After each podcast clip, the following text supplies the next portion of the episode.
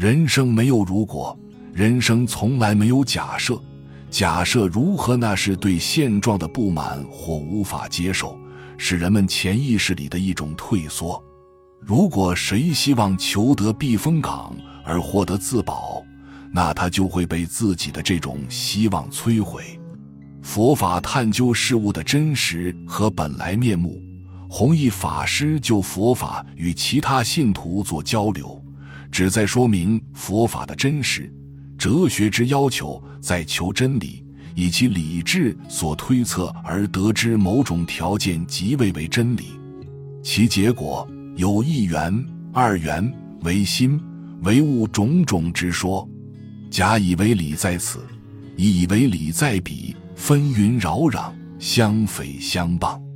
但彼等无论如何尽力推测，总不出于错觉意图。譬如盲人摸象。其生平未曾见象之形状，因其所摸得象之一部分，即未是为象之全体，故或摸其尾，便谓象如绳；或摸象其背，便谓象如床；或摸其胸，便谓象如地。虽因所摸处不同而感觉互异，总而言之，皆是迷惑颠倒之见而已。若佛法，则不然。譬如明眼人能亲见全相，十分清楚，与前所谓盲人摸象者迥然不同。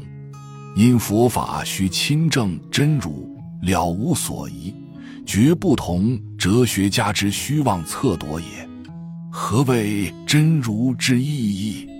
真真实实，平等一如，无妄情，无偏执，离于意想分别。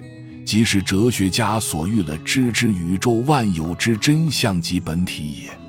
夫哲学家欲发明宇宙万有之真相及本体，其至诚为可嘉，但太无方法，至往费心力而终不能达到耳。无论是希望前进的人，还是希望获得避风港的人，都要懂得抓住现在。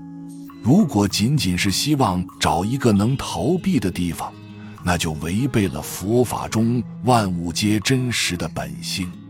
相传，一心大师刚刚遁入空门时，在法门寺修行参禅。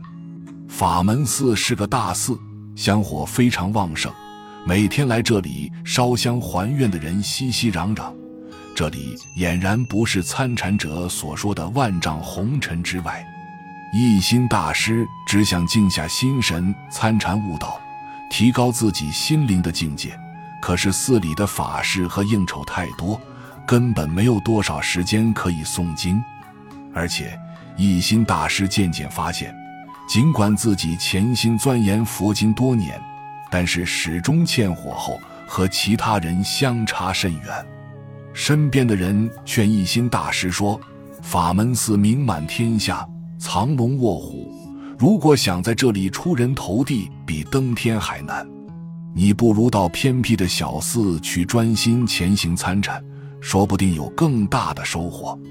一心大师觉得这话有一定的道理，至少现在这样的生活他已经厌倦了。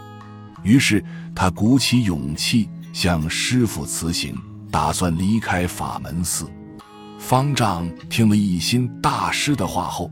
明白了他的意图，于是问他：“你觉得太阳和烛火哪个更亮呢？”一心恭恭敬敬地回答说：“当然是太阳了。”那你是愿意做烛火呢，还是愿意做太阳呢？方丈笑着问道。一心不假思索地回答说：“我当然愿意做太阳了。”方丈听完微微一笑，说：“好吧。”既然你愿意做太阳，那么跟我到寺后面的林子里去一趟吧。法门寺的后山上是一片郁郁葱葱的松林。方丈带着一心穿过松林，到了山顶。这里只有一些灌木和零星的几棵松树。方丈指着其中最高的一棵松树，对一心说：“你看看，它是这里最高的一棵松树。”但是他能做什么呢？一心仔细看了看，发现这棵松树虽然很高，但是树干扭曲凌乱，乱枝横生，根本派不上什么大用场。他说：“像这样的树，没有什么大的用处，只能拿来当柴烧。”方丈听完，也没有再说什么。他又带着一心来到了另外一片树林，这里树木非常茂盛，每棵树都笔直参天。刚走进去，一心就感觉到一股无形的力量。方丈指着眼前的这片林子，问道：“你知道吗？为什么眼前的这些树都直指向天呢？”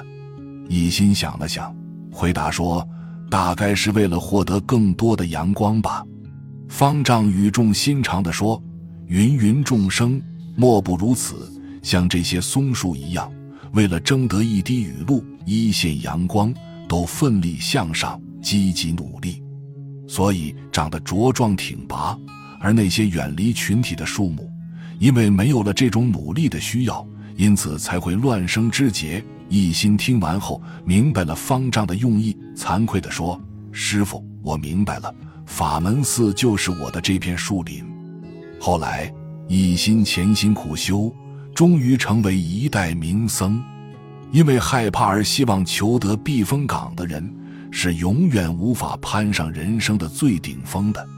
人在成长的过程中，总会寻找最佳的环境，但是人的成长离不开磨练，所以不管我们所处的环境多么恶劣，都不要轻易屈服。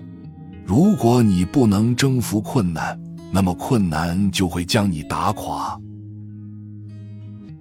本集就到这儿了，感谢您的收听。喜欢请订阅关注主播，主页有更多精彩内容。